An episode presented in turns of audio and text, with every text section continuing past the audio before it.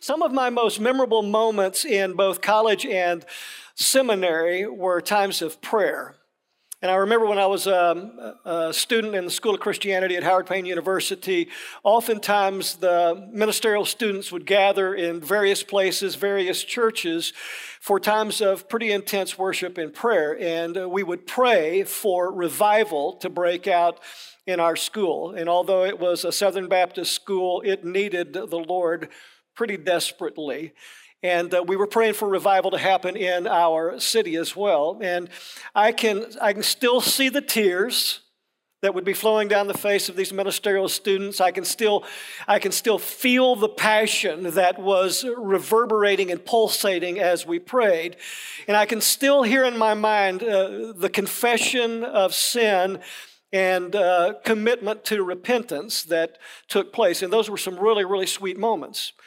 And having gone to a, a, Baptist school and gone to a Baptist seminary, my wife and I are both graduates here of here. Uh, we had uh, times of prayer where professors would pray for us that would be very memorable as well. I can remember uh, our New Testament professors, always our New Testament professors, prayed with such grace. And uh, all the Old Testament professors, they, they prayed for judgment. That's what they prayed for just kidding there, but I still remember Dr. Frankie Rainey as he would pray. Uh, we would be so encouraged when he prayed. And we would, we would just feel the love of Jesus over us, and we would feel the grace of God just flowing. And then we had a practical theology professor, Dr. Shields. He was the lone Calvinist at our school. And uh, we hated it when he prayed. Because when he prayed for midterms and finals in particular. There was no emotion when he prayed, and there was no grace. It was just stone cold, hard truth. And he prayed this before every, semi, uh, every final, before every midterm Dear God, help these students to do as well as they prepared. Amen. That's a horrible prayer. I wanted him to pray something like this All gracious, omnipotent Father, you know all things. These students don't know much. I pray miraculously that they would know facts that they did not study, and they would recall things that they have long since forgotten. In the wonderful, glorious name of Jesus, amen wanted him to pray that, but he never did. Well, today we're going to pray, or we're going to talk about prayer. We're going to talk about a prayer that was prayed by the Apostle Paul, and it's one of his uh, two prayers that he found in his letter to the Ephesians. And what I'm hoping will take place is this is that uh, you will be willing to do something that maybe is a bit of a stretch for you. And I don't mean that as any kind of judgment, but maybe it's been a while for you to simply be receptive to this prayer. I want you to receive what this prayer is all about as if you and I really need it because we desperately do. And why would I even say that? Well, the reason I would say it is this. There was a time more than once when I have talked to individuals and say, Hey, would it be okay if I prayed for you? And their response was, No, I'm good. No, I'm good. I mean, are you so good that you don't need prayer? Hope not. Hope that there's always room in your life to receive a prayer. There are other occasions after a weekend service, uh, on occasion, people have come down to me in the front of the worship center and said, Pastor, can I pray over you? And the service is already over with. And I'm thinking, Dear Jesus, was my sermon that bad? Are they needing to pray that I will somehow be encouraged because I did such a poor job? And then the reason I'm saying it as well is because uh, too many times, in particular, when my wife has asked me if I would pray with her and allow her to pray over me, I have said, I don't have time right now. I got to get out the door, or I'm too busy. If you are too busy to have somebody pray over you, you're too busy. So we're going to look at Paul's prayer found in Ephesians, and this is my only ask. I only have one ask today. Will you, right now, ask God to give you a spirit of receptivity to His Word? That's all I ask you to do. Just pray, God, give me a spirit of receptivity. So, we're going to look at a life changing prayer, Ephesians chapter 3, verses 19 through 20. For this reason, and we'll talk about the reason in a moment, I kneel before the Father from whom every family in heaven and on earth is named. I pray that he may grant you, according to the riches of his glory, to be strengthened with power in your inner being through his Spirit, and that Christ may dwell in your hearts through faith. I pray that you, being rooted and firmly established in love, may be able to comprehend with all the saints what is the length and the width and the height and the depth of God's love, and to know Christ's love that surpasses knowledge, so that you may be filled with all the fullness of God. So, as we work through this prayer, my prayer is that it will work its way into us.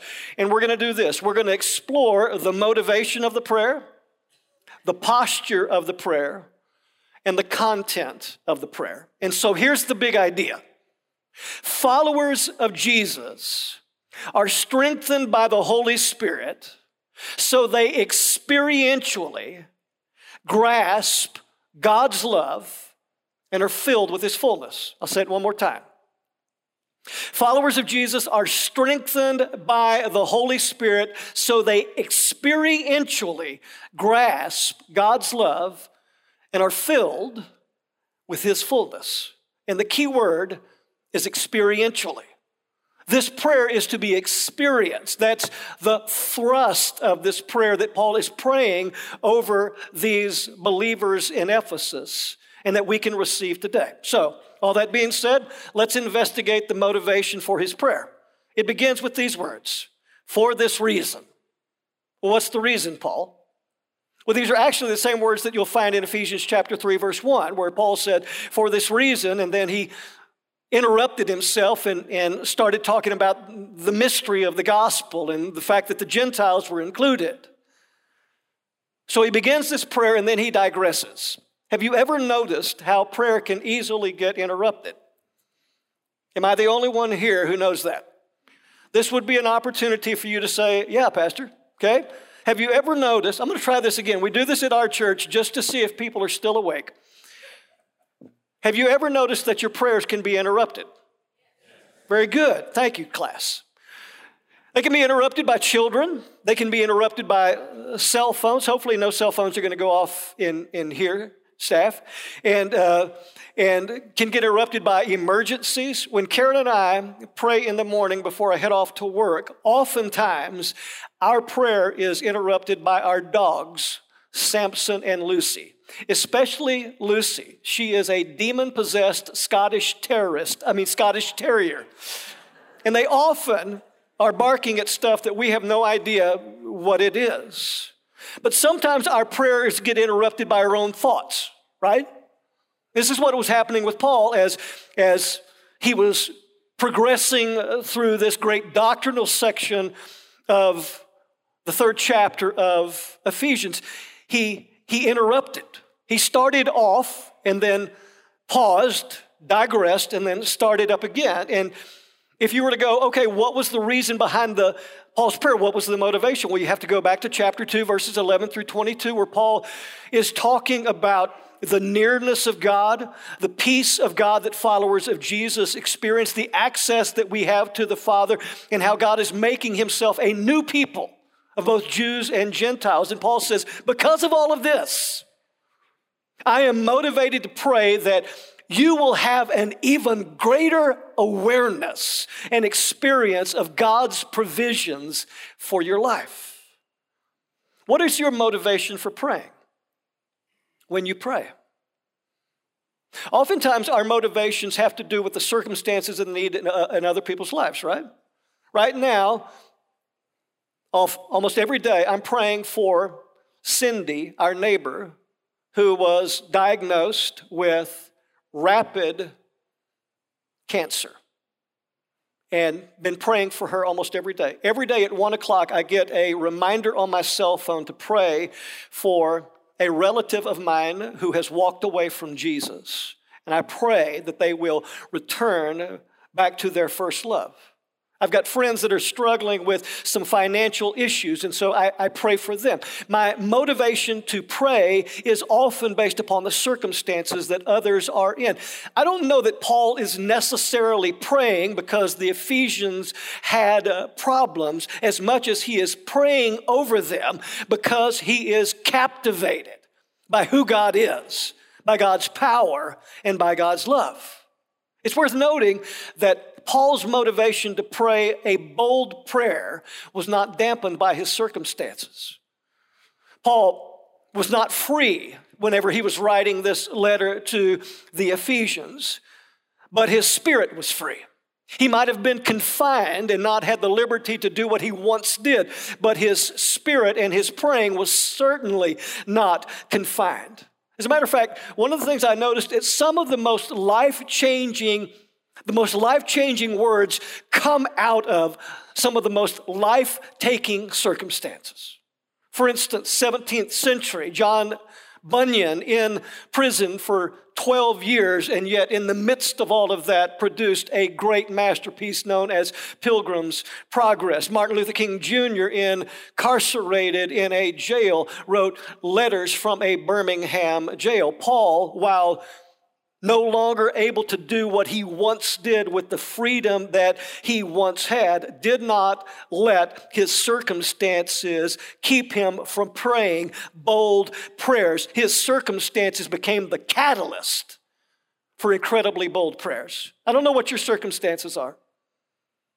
I don't know what it is that you're struggling with, but what if you looked at that as a catalyst to not pray cautious prayers, but as a catalyst and a motivation to pray a great prayer. Are you motivated to pray? When I wrote that question down, I thought to myself, well, I'm talking to college students and seminarians at a Christian, at a Baptist school. Certainly that you're motivated to pray. But I'm going to say this having been doing this for over 40 years now, you can actually engage in doing God's work without awareness of God's presence or dependence on God's help. Believe me, it can be done. I would not recommend it. I would not recommend it. Are you motivated to pray? And this isn't guilt laden, this is just asking us are we willing to receive the challenge? Are we willing to live into this prayer? Charles Spurgeon said this, and I, said, I think he said it well. We cannot all argue, but we can all pray. We cannot all be leaders, but we can all be pleaders. We cannot all be mighty in rhetoric, but we can all be prevalent in prayer. I would sooner see you eloquent with God than with men. So we've looked at the motivation behind the prayer. Now let's look at the posture of prayer. Verse 14, he says, For this reason, I kneel before the Father.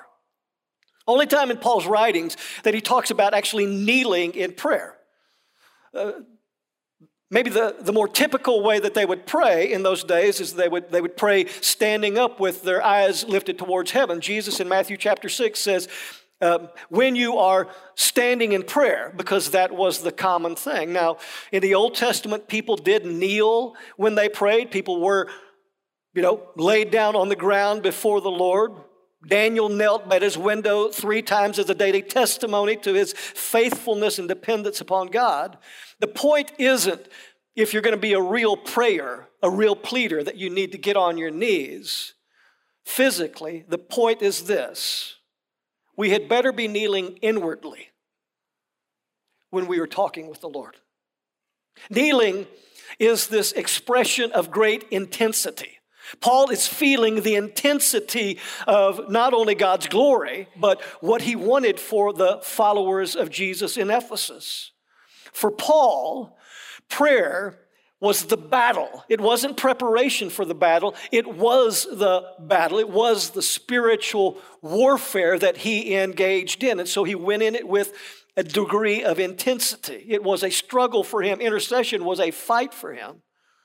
Kneeling, kneeling was also a posture of humility, a posture of submission, a posture of reverence. And so Paul says, when I consider the majesty of God's worldwide work of redemption, when I consider the mystery of who all God would include in this, my only appropriate response is humble adoration and awe. Let me tell you something that I have experienced and that I have feared for you, especially the professors in a school like this. You can handle the holy so much that you lose the mystery and the awe of it. It can become just another concept. And students, I say that to you as well. If you get engaged in ministry, you can become so enamored and so focused on strategy and the organization and all of the things required to do ministry that you simply lose the wonder of it all. And there's not humble adoration, there is, this is what I can do. Paul bowed his knees in humble adoration. That's a life changing prayer. If I'm praying with a spirit inwardly that is submissive to God, that my prior answer to whatever he requests is yes, just tell me when. And I don't think it would be a stretch that, to say that Paul's posture of kneeling was informed by his theology.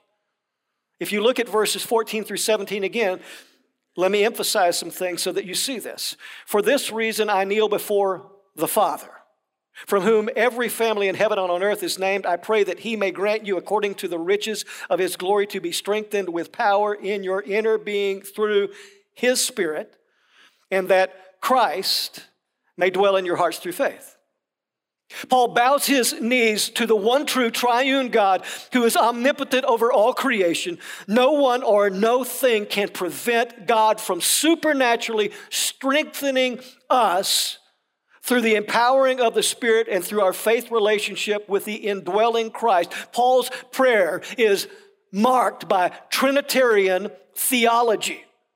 He prays theologically in the best sense. It's biblically informed, it's meaty, it's practical, it's focused on life change. A theology with any conviction at all should lovingly draw us into the presence of our great God. Theology is not merely talk about God, theology is entrance into conversation with God. Proper theology leads to powerful praying. Improper theology produces impotent prayers.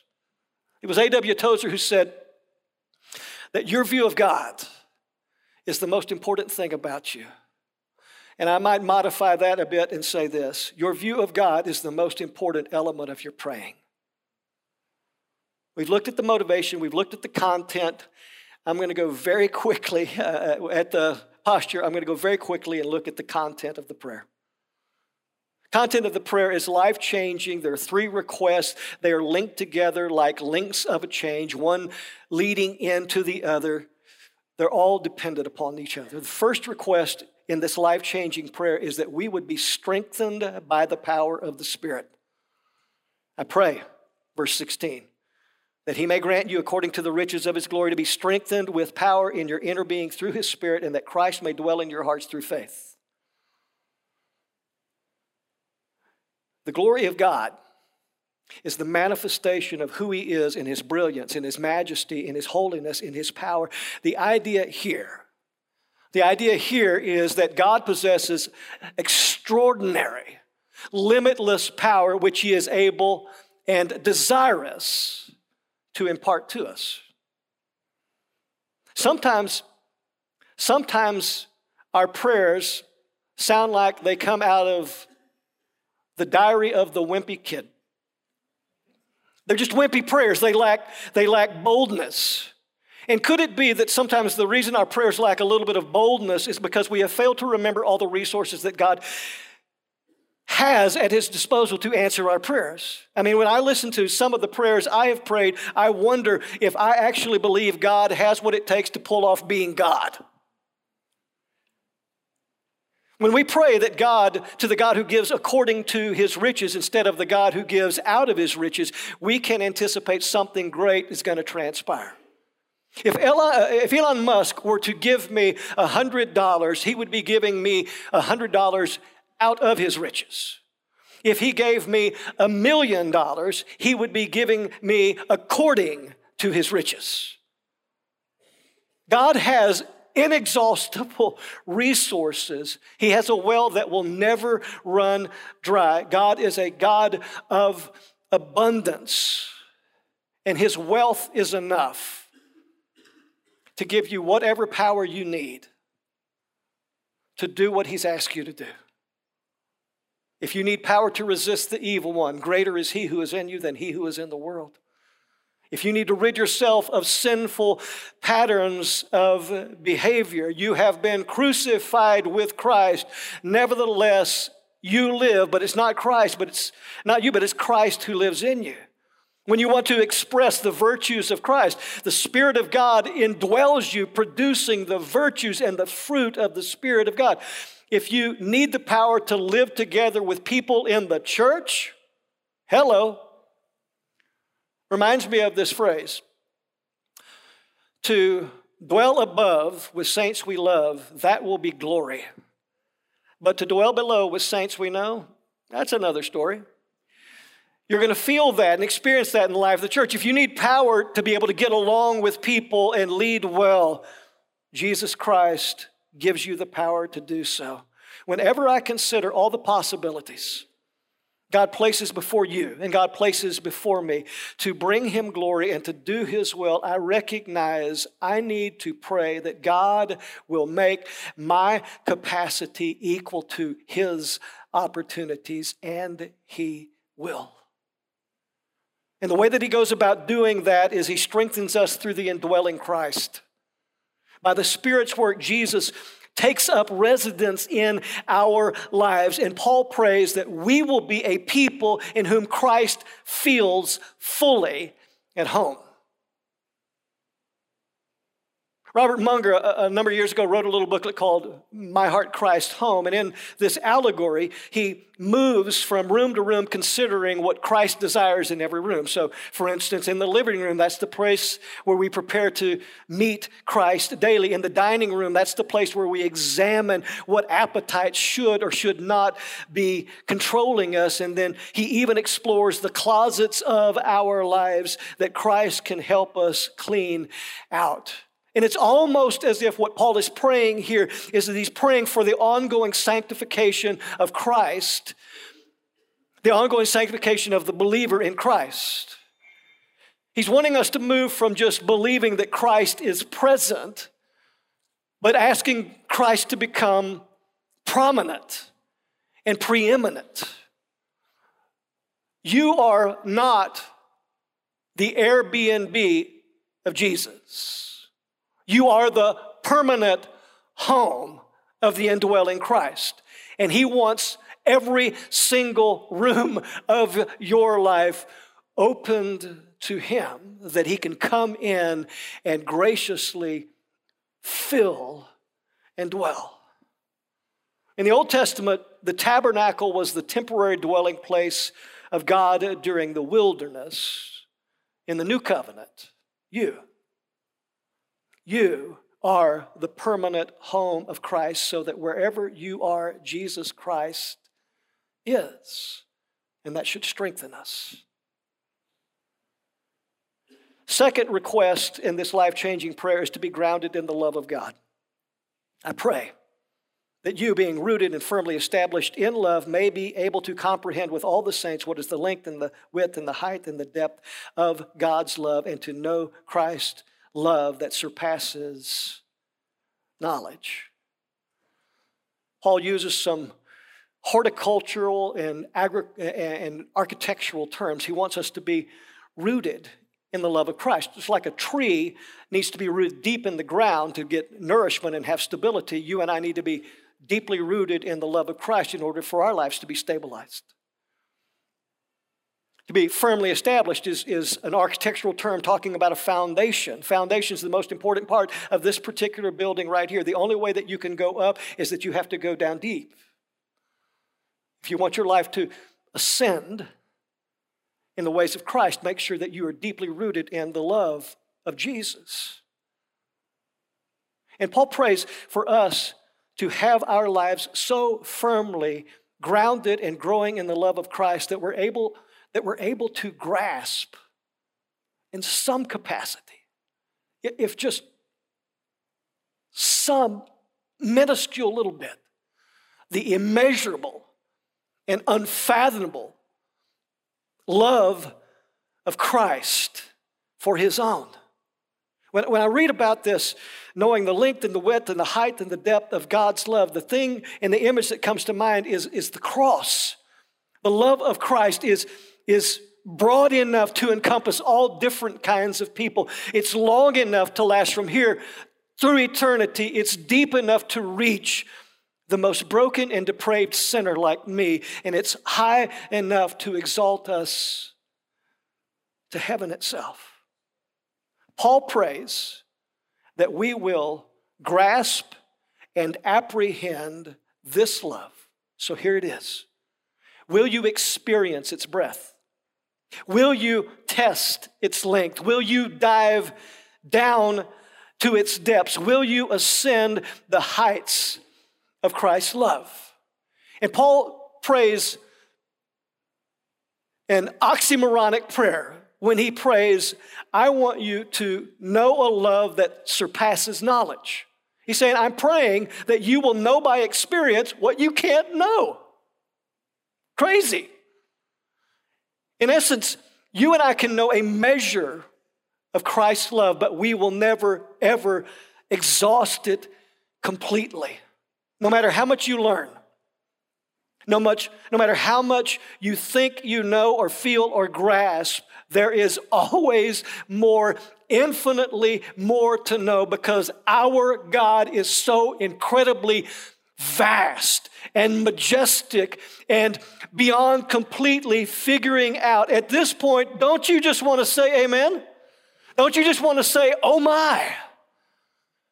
That there is a God who is limitless who is boundless, and yet he's saying, I want you to know that you can apprehend at least a degree of the amount of love that I have for you, and I want you to comprehend and apprehend this with all the saints.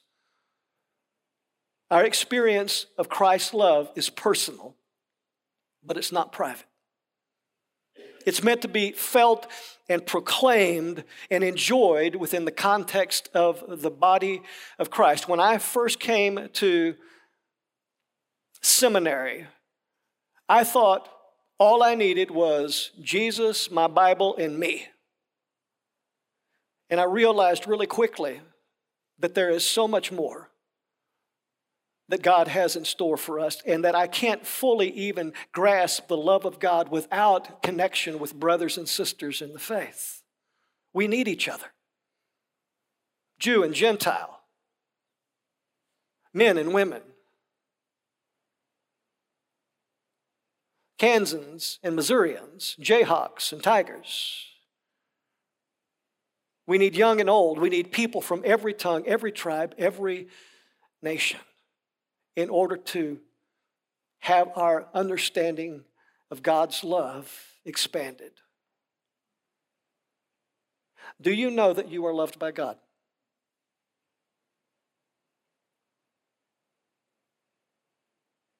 Do you believe that God is crazy about you?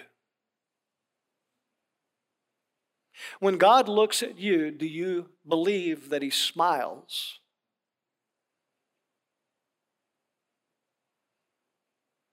I came from a family that did not express love by means of hugging or by even saying the words, I love you. My father told me after his dad died that he was 64 years old before his father ever said, I love you. And so that allowed me to kind of give my dad some grace because that was never said to us either. And so I'm just giving you a confession.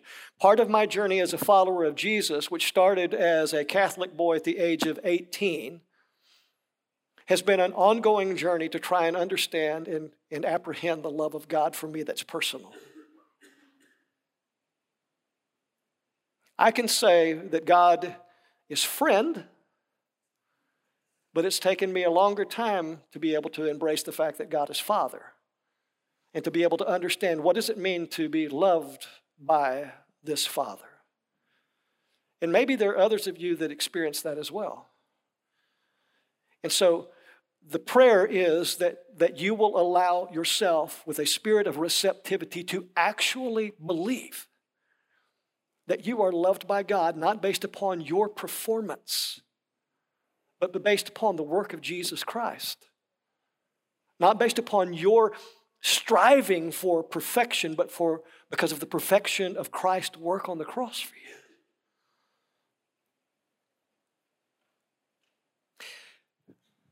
Five minutes and I'm done. Third request in this life changing prayer is to be filled with the fullness of God. I love how the Amplified Bible treats this. It says that you may be filled up throughout your being to all the fullness of God so that you may have the richest experience of God's presence in your life, completely filled and flooded with God Himself. How can you be filled with the fullness of God? Doesn't that sound like it's crazy, impossible. It would be like taking an F 16 jet engine and putting it on a skateboard. It'd blow the skateboard up.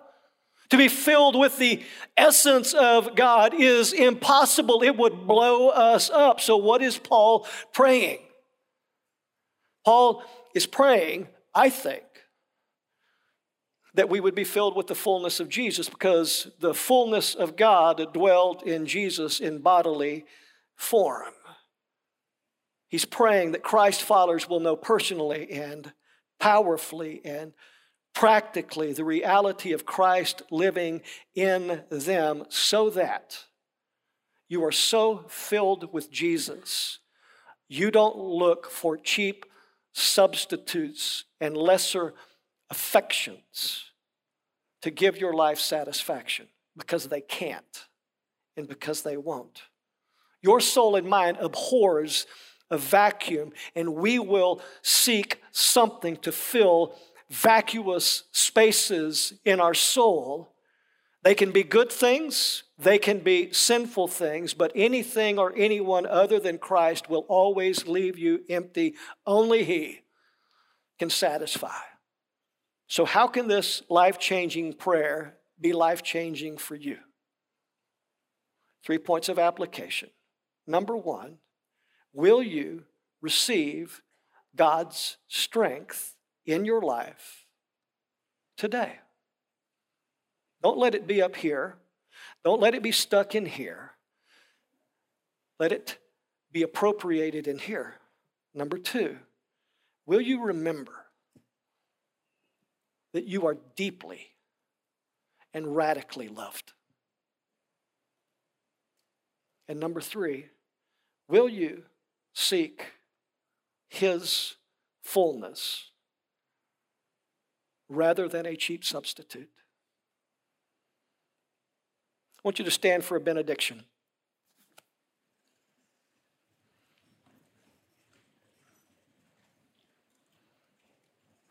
After Paul prayed some substantial theology over the Ephesians, he broke out in enraptured doxology.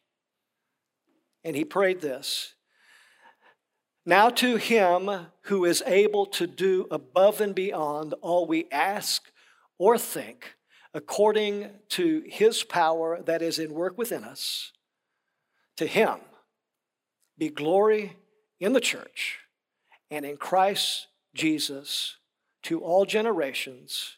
And God's people all said, Amen.